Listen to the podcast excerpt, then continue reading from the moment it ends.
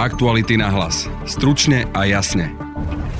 Ani dostatok poslancov nemusí menšinovej vláde zaručiť úspech s rozpočtom. Bez výdavkových limitov nám Brusel miliardy nepošle, upozorňuje SAS. Reaguje tak na signály, že vláda má podporu pre rozpočet zabezpečenú aj bez opozičných liberálov. Peter Cmorej. Predpokladám, že veľké množstvo kolegov nevie, že ak v súčasnej podobe schválime rozpočet, tak prídeme o plán obnovy. SAS je však pripravená podporiť reformu súkromných dôchodkov. Aj tam má však svoje podmienky najdôležitejšie je, aby tam tá sloboda výberu ostala. Pozrieme sa tiež na prípad útoku sekerov v škole v Novákoch s psychológom Marekom Madrom. Hovoril o tom, že je to plánoval, že pôvodne plánoval ísť do autobusu a zautočiť v autobuse. Nakoniec, keďže tam bolo veľa ľudí, z toho autobusu odišiel a rozhodol sa zautočiť takto v škole. On dokonca hovoril o tom, že má svoje dôvody. Je štvrtok, 3. november, počúvate podcast Aktuality náhlas. Dnes s Adamom Olešom a Jaroslavom Barborákom. Začiatok tohto podcastu venujeme tým, ktorí sú na začiatku svojho podnikania. Naštartujte svoj biznis výhodným balíkom produktov a služieb od ČSOB. S našou pomocou si vyskladáte to, čo najlepšie pomôže rozbehnúť vašu novú prevádzku alebo e-shop. Ušetrené financie tak môžete venovať do svojho vysnívaného biznisu. A to sa dobre počúva. ČSOB. Pre vás osobne. Lepšie zhodnotenie dôchodkových úspor na súkromných účtoch cestou predvolenej investičnej stratégie, úprava poplatkov, automatický vstup do druhého piliera s možnosťou výstupu, zmeny, ktoré sú na stole pri reforme druhého dôchodkového piliera. A ak vládny návrh počíta so zrušením možnosti predčasného výberu dôchodkových úspor, poslanci a konkrétne Peter Kremsky z Olano prišiel s kompromisom túto možnosť zachovať, no výber zdaniť. A hoci sa pri téme dôchodkoví experti v názoroch rozchádzajú, iní Iný poslanec Peter Cmorej zo Slobody a Solidarity, hoci sám predložil návrh s výberom bez zdanenia, tvrdí, že je ochotný podporiť aj zdanenie, len aby sa možnosť predčasného výboru zachovala. Prečo je také dôležité téma pre samotného Petra Cmoreja? Vítajte. Pekný deň prajem. Aké sú teda vaše argumenty, pán Smore, za to zachovanie možnosti predčasného výboru súkromných dôchodkových úspor, podotýkam, bez toho zdanenia? No, tých argumentov je veľa. Rozmýšľam, že ktoré z nich použiť. Tie najdôležitejšie. No.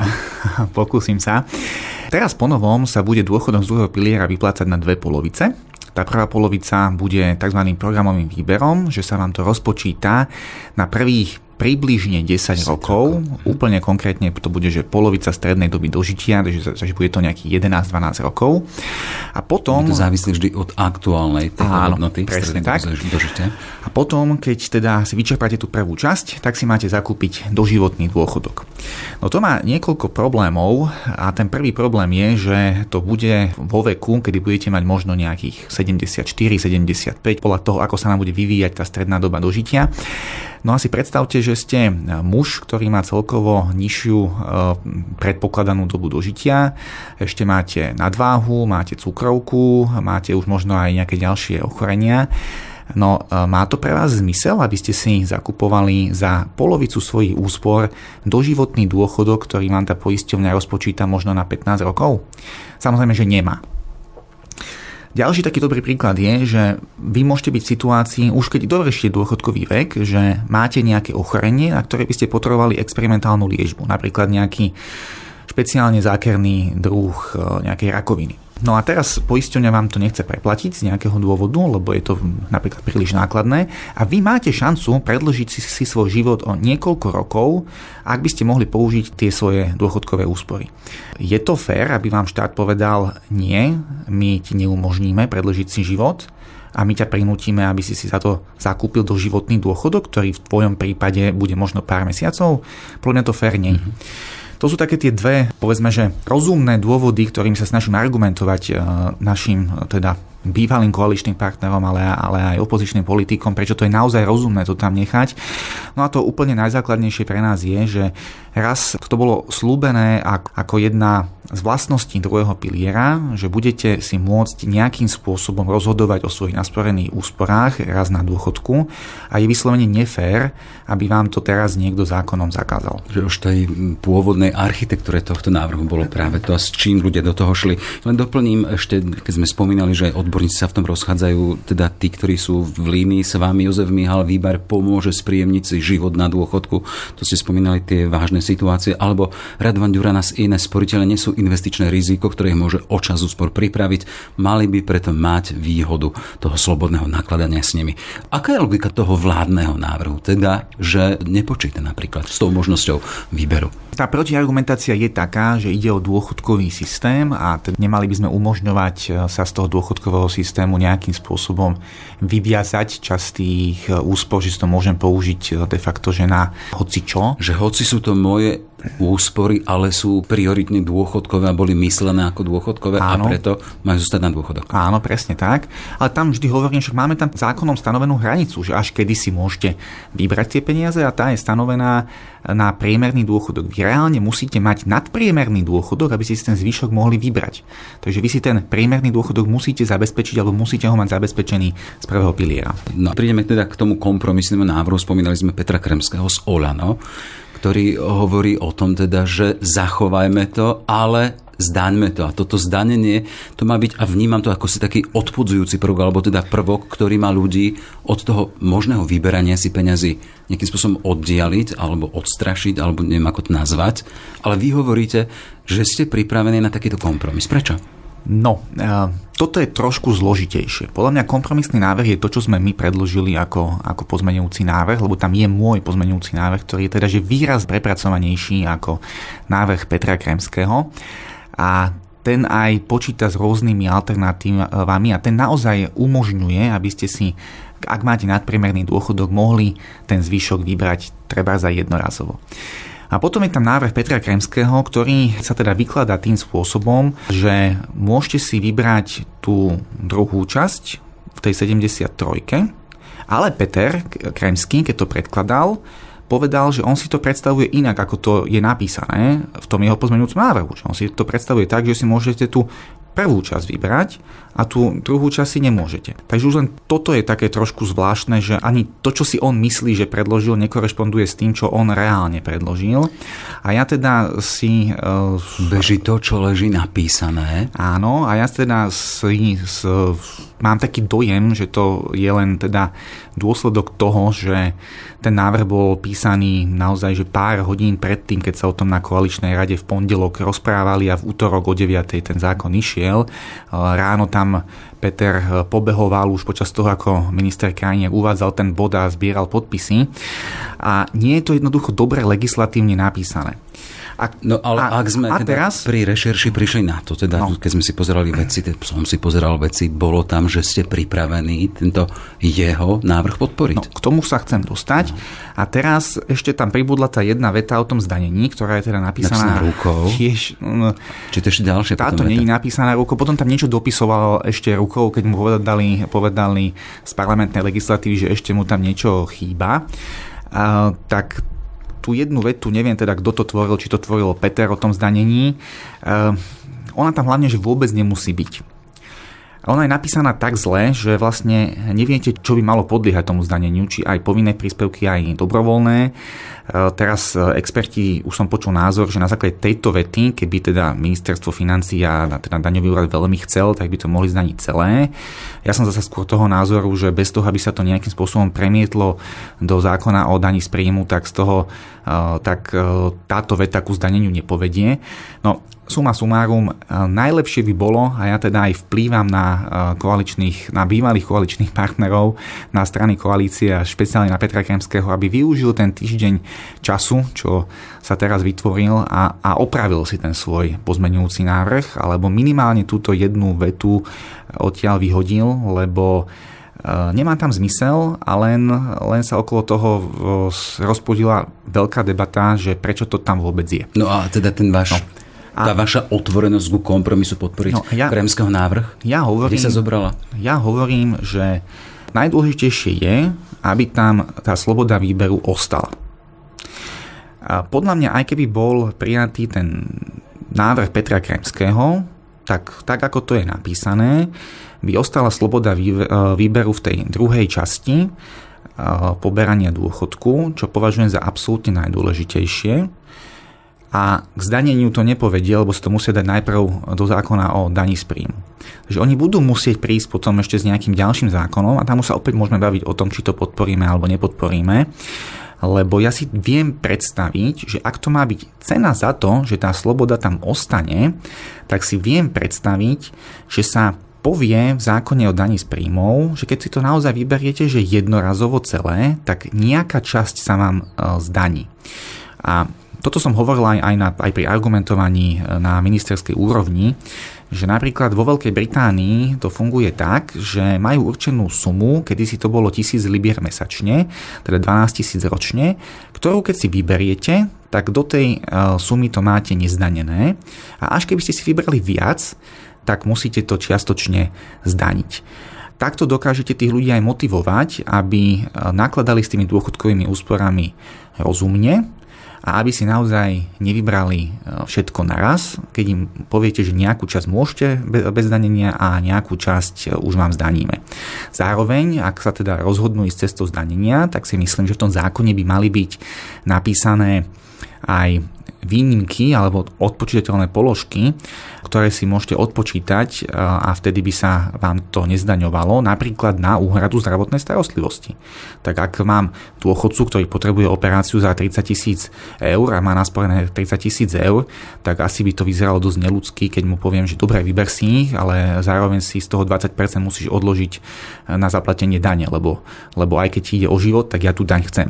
Tak toto No. Tu je dôležité to, či to vy podporíte. Takže, Toto nás zaujíma teda takže 8. novembra 8. pokračuje schôdza Predpokladajme teda, že príde na stôl aj Áno. reforma druhého piliera. Áno. Ako sa zachováte vy osobne a váš klub? Áno, povedali sme eh, ministrovi, že pokiaľ bude prijaté aj niečo z nášho pozmenujúceho návrhu, my tam ešte navrhujeme Čiže aj... to niečo, čo by tam malo byť, minimum, aby to bolo príchodné? Áno, to minimum, čo tam máme, tak pridávame tam aj také predpoklady na tzv. oranžovú obálku, na to, aby Ehm, ľudia boli informovaní. Ľudia boli informovaní o svojich budúcich dôchodkoch. Tak ak nám aspoň toto prejde, tak som ochotný žiť aj s tým ehm, pozmeňovákom Petra Kremského a s tým, že sa nám tam zachovala tá sloboda výberu v nejakej forme. Hoci ale, oklieštená. Hoci oklieštená, tak v takomto prípade sme ochotní hlasovať za a potom uvidíme, ako sa postavíme k nejakej ďalšej novele, keď si to budú e, snažiť si oni opraviť. A zároveň viem, že nám to vytvorí čas niekoľko rokov na to, aby sme to, čo tam e, cez ten pozmeňovák Petra Kremského bude dané, aby sme to dokázali opraviť. Ne. Ale samozrejme úplne najideálnejšie by bolo, keby buď teda prijali ten náš pozmeňujúci návrh, kde to je teda podstatne lepšie napísané, alebo by si to aspoň opravili po sebe e, to, čo Peter predložil. Ja, ale predpokladáte aj z toho, čo sme počuli napríklad zo včerajšej tlačovky e, šéfa sme, rodina Borisa Kolára, akým spôsobom hovoril na adresu e, vášho klubu, vašej strany, predsa len to je koaličný partner Olano, teda ľudí, ktorí predkladajú práve tento, že by to takýmto spôsobom aj podporili, alebo teda akceptovali vaše pripomienky? tak tie vzťahy sú veľmi dynamické. Ja som včera tú tlačovku nevidel, len som o nej počul. Ehm, ja z toho nerobím nejaké veľké závery o každom zákone alebo o mnohých tých zákonoch sa sa rozpráva separátne, takže toto by som veľmi nespájal. Tak sa na Slovensku hovorí, že reči sa vravia, chleb sa je. Môžeme to aj tak povedať. Hej. Poďme ďalej. Reforma druhého piliera obsahuje ďalšie prvky, najmä ten presun prostriedkov do výkonnejších negarantovaných fondov. Tam len ilustrácia ku koncu minulého roku bolo 55%, takmer z 12 miliard úspor v dlhopisových tých nevýhodnejších fondoch a zaznamenali záporné zhodnotenie na úrovni mínus 1, takmer 1,5%. Zvyšok sporiteľov zarobil v tých agresívnejších fondoch a tie zaznamenali zhodnotenie na úrovni takmer 17%. To hovorím na tom ročnom, na tej ročnej báze. Tá predvolebná investičná stratégia, predvolebná, predvolená investičná stratégia, predpokladám, že má vašu podporu. Áno, tá má podporu, tá môže byť nastavená rôzne, na tomto je zhoda, takže sme ju ochotní podporiť, no ja len teda musím povedať, že veľká škoda, že sme sa do toho to nepustili ako do prvej veci, ktorá mala byť, keď sa teda tento parlament ustanovil. Ja som chodil za pánom ministrom dva roky s návrhom, aby sme, aby sme začali presúvať tých sporiteľov z tých garantovaných fondov. A v čom bol problém, že Kraniek tak dlho čakal, minister Kraniek? To sa radšej spýtajte jeho. E, bola to aj nejaká neochota robiť to pozmenujúcim návrhom. Pán minister je taký autoritatívny typ a mám pocit, že e, nie je rád, keď mu niekto povedzme, že ako nejakým spôsobom, že keď sa do toho, čo, čo, by, čo by mal robiť. Takže no na druhej strane, keď by sme náš... šli ďalej v tých zmenách, tak by zase bol otvorený tomu, tak pôvodne počítal s tým, teda, že nebude možnosť, alebo teda, že aktuálne teda ľudia nevstupujú automaticky mladí ľudia do druhého piliera, pristúpil na pripomienky odborníkov a tu ten fakt, že by mali ísť automatické druhého piliera s možnosťou výstupu potom, aby sa k týmto prihlásili, tak to tam pustil. Čiže toto hovorí čo si iné. To máte pravdu, ale to teda požadovali, požadovali e, všetky relevantné subjekty v pripomienkovacom konaní, ale teda ešte by som e, dokončil tú prvú vec. No, keby sme ten presun urobili vtedy pred dvoma rokmi, tak by sme zachránili pomerne veľkú časť toho zhodnotenia lebo teraz v čase e, vysokej inflácie, tak reálne tí sporiteľia za posledný rok v dlhopisových fondoch stratili vlastne okolo 20% reálnej hodnoty svojich budúcich dôchodkových úspor a čo je teda veľmi veľká škoda. Hej. Čiže keby sme teda mali uzatvoriť tému dôchodkovej reformy, ste pripravení na kompromis a ste pripravení dať svoje hlasy tejto reforme? Keď hovoríme len o hovoríme druhom pilieri... o vás a o strane SAS. Áno, hovoríme uh-huh. len o druhom pilieri, tak áno. Uh-huh. Ale k tomu ešte hovorím, že my máme teraz v posledných mesiacoch takú, že smršť e, dôchodkových zákonov. Mali sme tu zákon o novelu zákona o sociálnom poistení, kde bol teda najdominantnejší ten rodičovský bonus. Ten teda, žiaľ Bohu, pani prezidentka podpísala, aj keď sme ju vyzývali, aby to nerobila. Teraz tu máme druhý pilier, ešte máme v parlamente našu novelu zákona o treťom pilieri, kde znižujeme poplatky a ešte máme aj ústavný zákon o dôchodkoch, ktorý je tiež náš a tiež by sa o ňom malo hlasovať v útorok. Uh-huh. A tam, tam niečo podmienujete postojom koaličných, teda bývalých koaličných partnerov? Tam... Ste realisti. Mm, tam reálne komunikujeme so všetkými zástupcami všetkých parlamentných strán, ktorí sa venujú danej téme, aby povedali nejaké svoje výhrady. Ja som teda zatiaľ žiadne výhrady nepočul, jednu jedinú od pána poslanca Richtera, ktorú úplne bez problémov zapracujem, nie je to nič podstatného. Ten návrh je kompromisný a je to plán, ako vyplácať dôchodky nielen dnes, ale aj za 10 alebo za 30 rokov. No a e, ja si myslím, že mm, spoločným záujmom nás všetkých by malo byť, aby naši voliči, aby, aby občania e, ten dôchodok naozaj reálne dostávali aj za pár rokov a nie iba, nie iba dnes a e, bol by som veľmi rád, keby sa k tomu poslanci a jednotlivé koaličné strany aj opozičné strany postavili zodpovedne. Hej, ale tým najdôležitejším teda zákonom, ktorý bude na tej schôdzi, bude ten rozpočet a je postoj k tomuto a podpora pre, pre zákon roka. Tie posledné informácie z parlamentných kolérov naznačujú, že pre štátny rozpočet sa nájde dostatok hlasov a, a to je bez vašej SAS. A tu sa chcem spýtať, tu sa objavujú komentáre, že liberáli odídu z krizovej situácie s dlhým nosom v zmysle, že podpora rozpočtu nepriniesie krajine predčasné voľby. Čo ste chceli vlastne dosiahnuť v tomto kontexte? No, ešte by som nepredbiehal. No. My ešte budeme mať danej téme tlačovku, lebo predpokladám, že veľké množstvo kolegov nevie, že ak v súčasnej podobe schválime rozpočet, tak prídeme o plán obnovy a na túto tému budeme mať tlačovku. A síce naznačte ešte... hlavnú myšlienku, teda v čom je problém?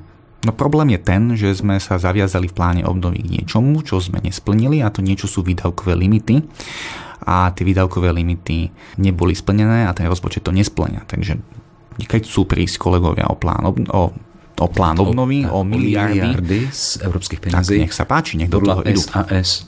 Ale o tomto ešte teda povieme viac mm-hmm. na tlačovke, to som zatiaľ iba naznačil. Toľko teda Peter Cmorej z SAS. Ďakujem pekne, pekný deň. Na strednej odbornej škole v Novákoch zautočil 16-ročný študent zo sekerov na spolužiačku a spolužiaka. O tomto prípade sa budem rozprávať psychologom Marekom Madrom. Dobrý deň. Dobrý deň. Na mieste činu boli aj vaši kolegovia. Aké sú aktuálne informácie? Môžem povedať len toľko, že mnohým veciam sa nemôžem úplne konkrétne vyjadriť, pretože sú súčasťou vyšetrovania. Na mieste pomáha posttraumatický tím psychológov, samozrejme prípad prevzala aj NAKA, ako sme sa to dozvedeli z médií.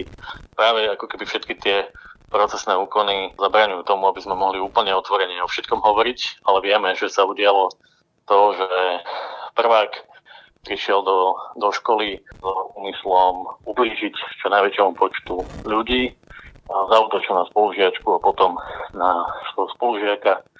A keď videl, čo to vyvolalo, tak sa zlakol a utekal do polia, kde ho no, chytil telocvikár, potom už ďalej bola privolaná policia chranné zložky. My ako psychológovia v takýchto situáciách veľmi často prichádzame na miesto na pozvanie policie alebo na, na pozvanie tých ľudí, ktorí sa tá krizová situácia týka a často sme tí, ktorí majú za úlohu stabilizovať a podporiť ľudí, ktorí sú zasiahnutí tou šokujúcou hroznou udalosťou, ktorá sa udiala. Keď prichádzame na takéto uh, miesto, udalosti, ktorá je šokujúca a ťažká pre ľudí, tak sa naozaj najčastejšie poskytujeme tú pomoc tým priamo zasiahnutým a ľuďom tú krizovú situáciu. Naša úloha je vlastne stabilizovať tých ľudí, podporiť ich v tom, aby tie konkrétne úkony, ktoré sa majú udiať, aby, aby sa udiať mohli, a zároveň naša, našou úlohou je pomôcť im potom aj v tých nasledujúcich hodinách s čo najmenšími negatívnymi dopadmi, aby, aby to celé ustáli a zvládli. Je to vždy taká veľmi ťažká úloha. A v tomto prípade je to o spolupráci viacerých aktérov a, a naozaj aj my sme v kontakte no, s týmito ľuďmi. Vie sa už niečo konkrétne o páchateľovi, nejaké možné dôvody, pre ktoré to urobil? Keďže riaditeľka školy pre nový čas povedala, že študent bol bezproblémový a nič si nevšimli. To je otázka, na ktorú nemôžem odpovedať. Jedno len to, čo, to, čo medializovala riaditeľka školy, hovorila o tom, že ten žiak bol bezproblémový, že si nikdy nič nevšimla, ale všimli v škole. Ale to, čo si isto vieme, je, že, že hovoril o tom, že že to plánoval, že pôvodne plánoval uh, ísť uh, do autobusu a, a zautočiť v autobuse. Nakoniec, keďže tam bolo veľa ľudí, zase z informácie z médií, uh, vieme, že z toho autobusu odišiel a rozhodol sa zautočiť takto v škole. On dokonca hovoril o tom, že má svoje dôvody, prečo chcel takto útočiť. O, ďalej sa k tomu nemôžem vyjadrovať. A čo vedie takého mladého človeka k takémuto činu? Nielen v tomto prípade, ale aj v mnohých ďalších posledných týždňoch v našich službách pomoci vnímame výrazný nárast mladých ľudí, ktorí hovoria o svojom hneve a frustrácii. Máme jednak za sebou dva extrémne náročné roky na našu psychiku, kedy čelíme rôznym krízam. A ešte navyše máme pred sebou nejakú takú tú vidinu ďalších kríz, ktorým budeme musieť čeliť. Jednoducho je to naozaj extrémne náročné obdobie.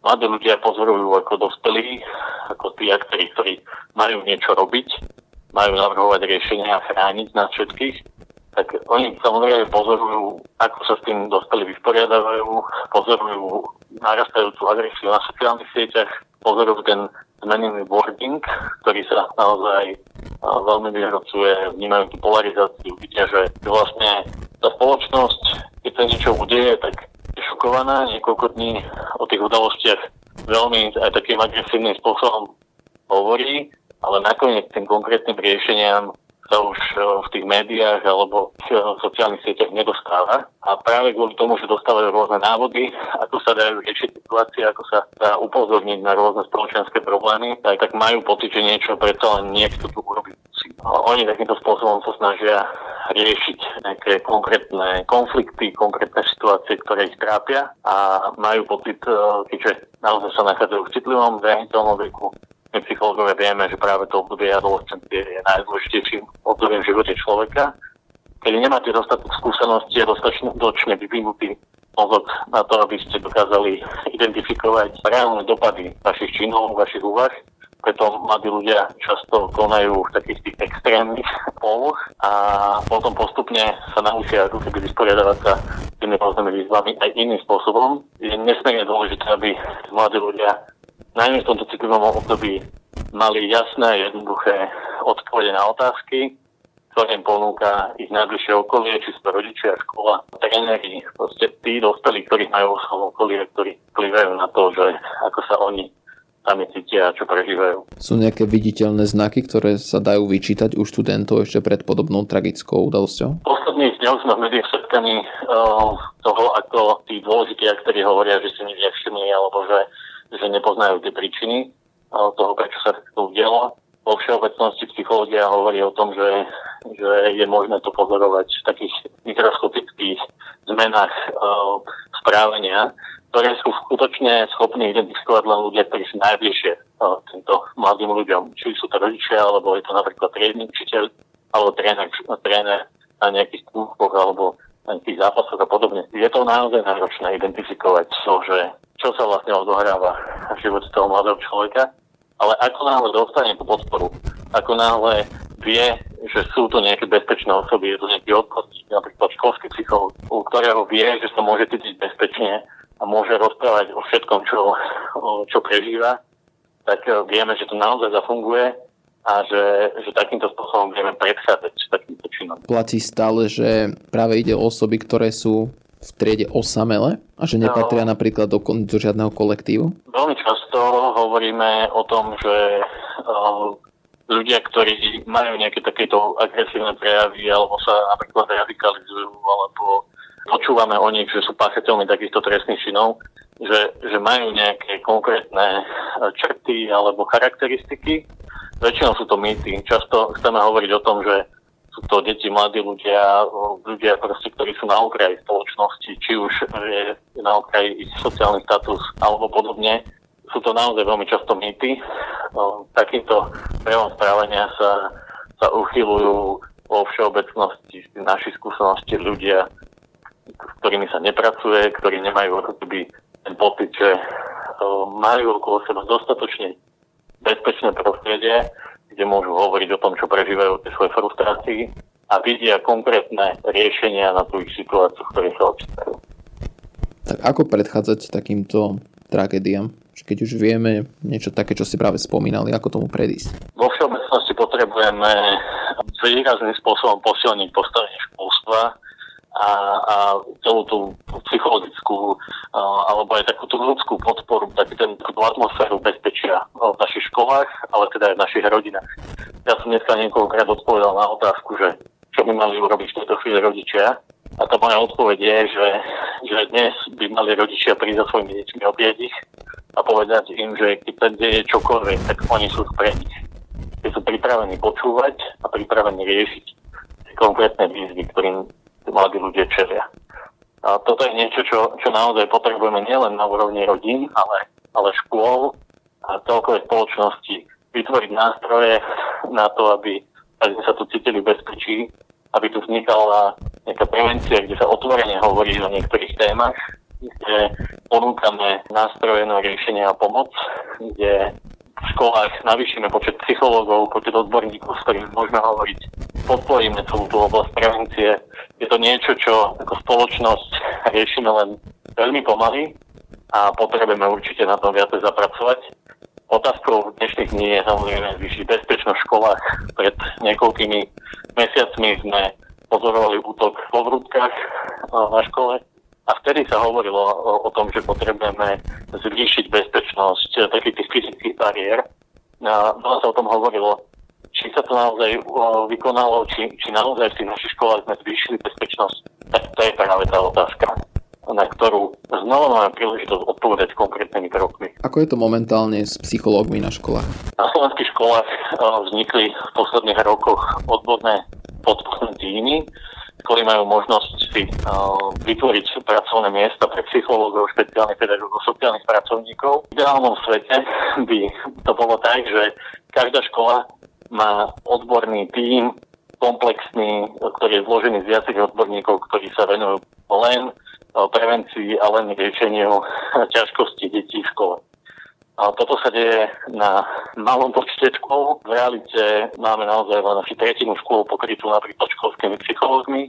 Je to naozaj obrovský nedostatok a často tí školskí psychológovia pracujú na škole len na nejaký čiastočný úvezok a majú na starosti napríklad 3, 4, 5 škôl a to je samozrejme situácia, ktorá, ktorá nerieši tú situáciu. Je to, je to, je to naozaj nedostatočné je to naozaj niečo, čo ešte potrebujeme pohnúť. Druhá vec je, že, že keď e, identifikuje nejaký psychológ, učiteľ, že nejaké dieťa potrebuje pomoc, tak máme tu sieť uh, psychologických centier poradenstva a podpory, ktorá je naozaj dostupná v každom regióne, bezplatná.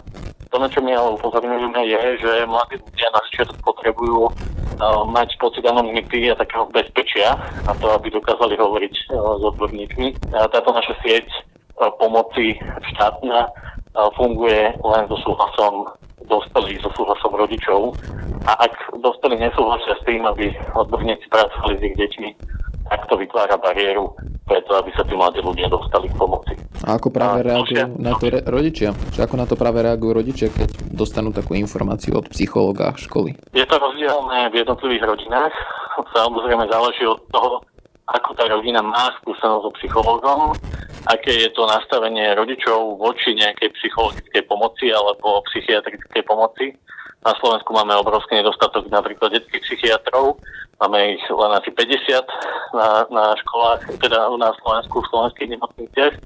A toto všetko prispieva k tomu, že, že tí rodičia sa obávajú toho, že ako ten psychológ bude s tým dieťaťom pracovať, aké budú následky tej starostlivosti o takúto pomoc a podporu.